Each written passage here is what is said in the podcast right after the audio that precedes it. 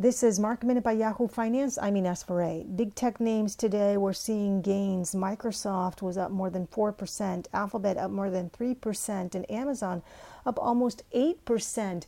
This is after Amazon's price target was increased at both Jefferies and Goldman Sachs to a street high, with the analysts noting the acceleration of online shopping amid the pandemic.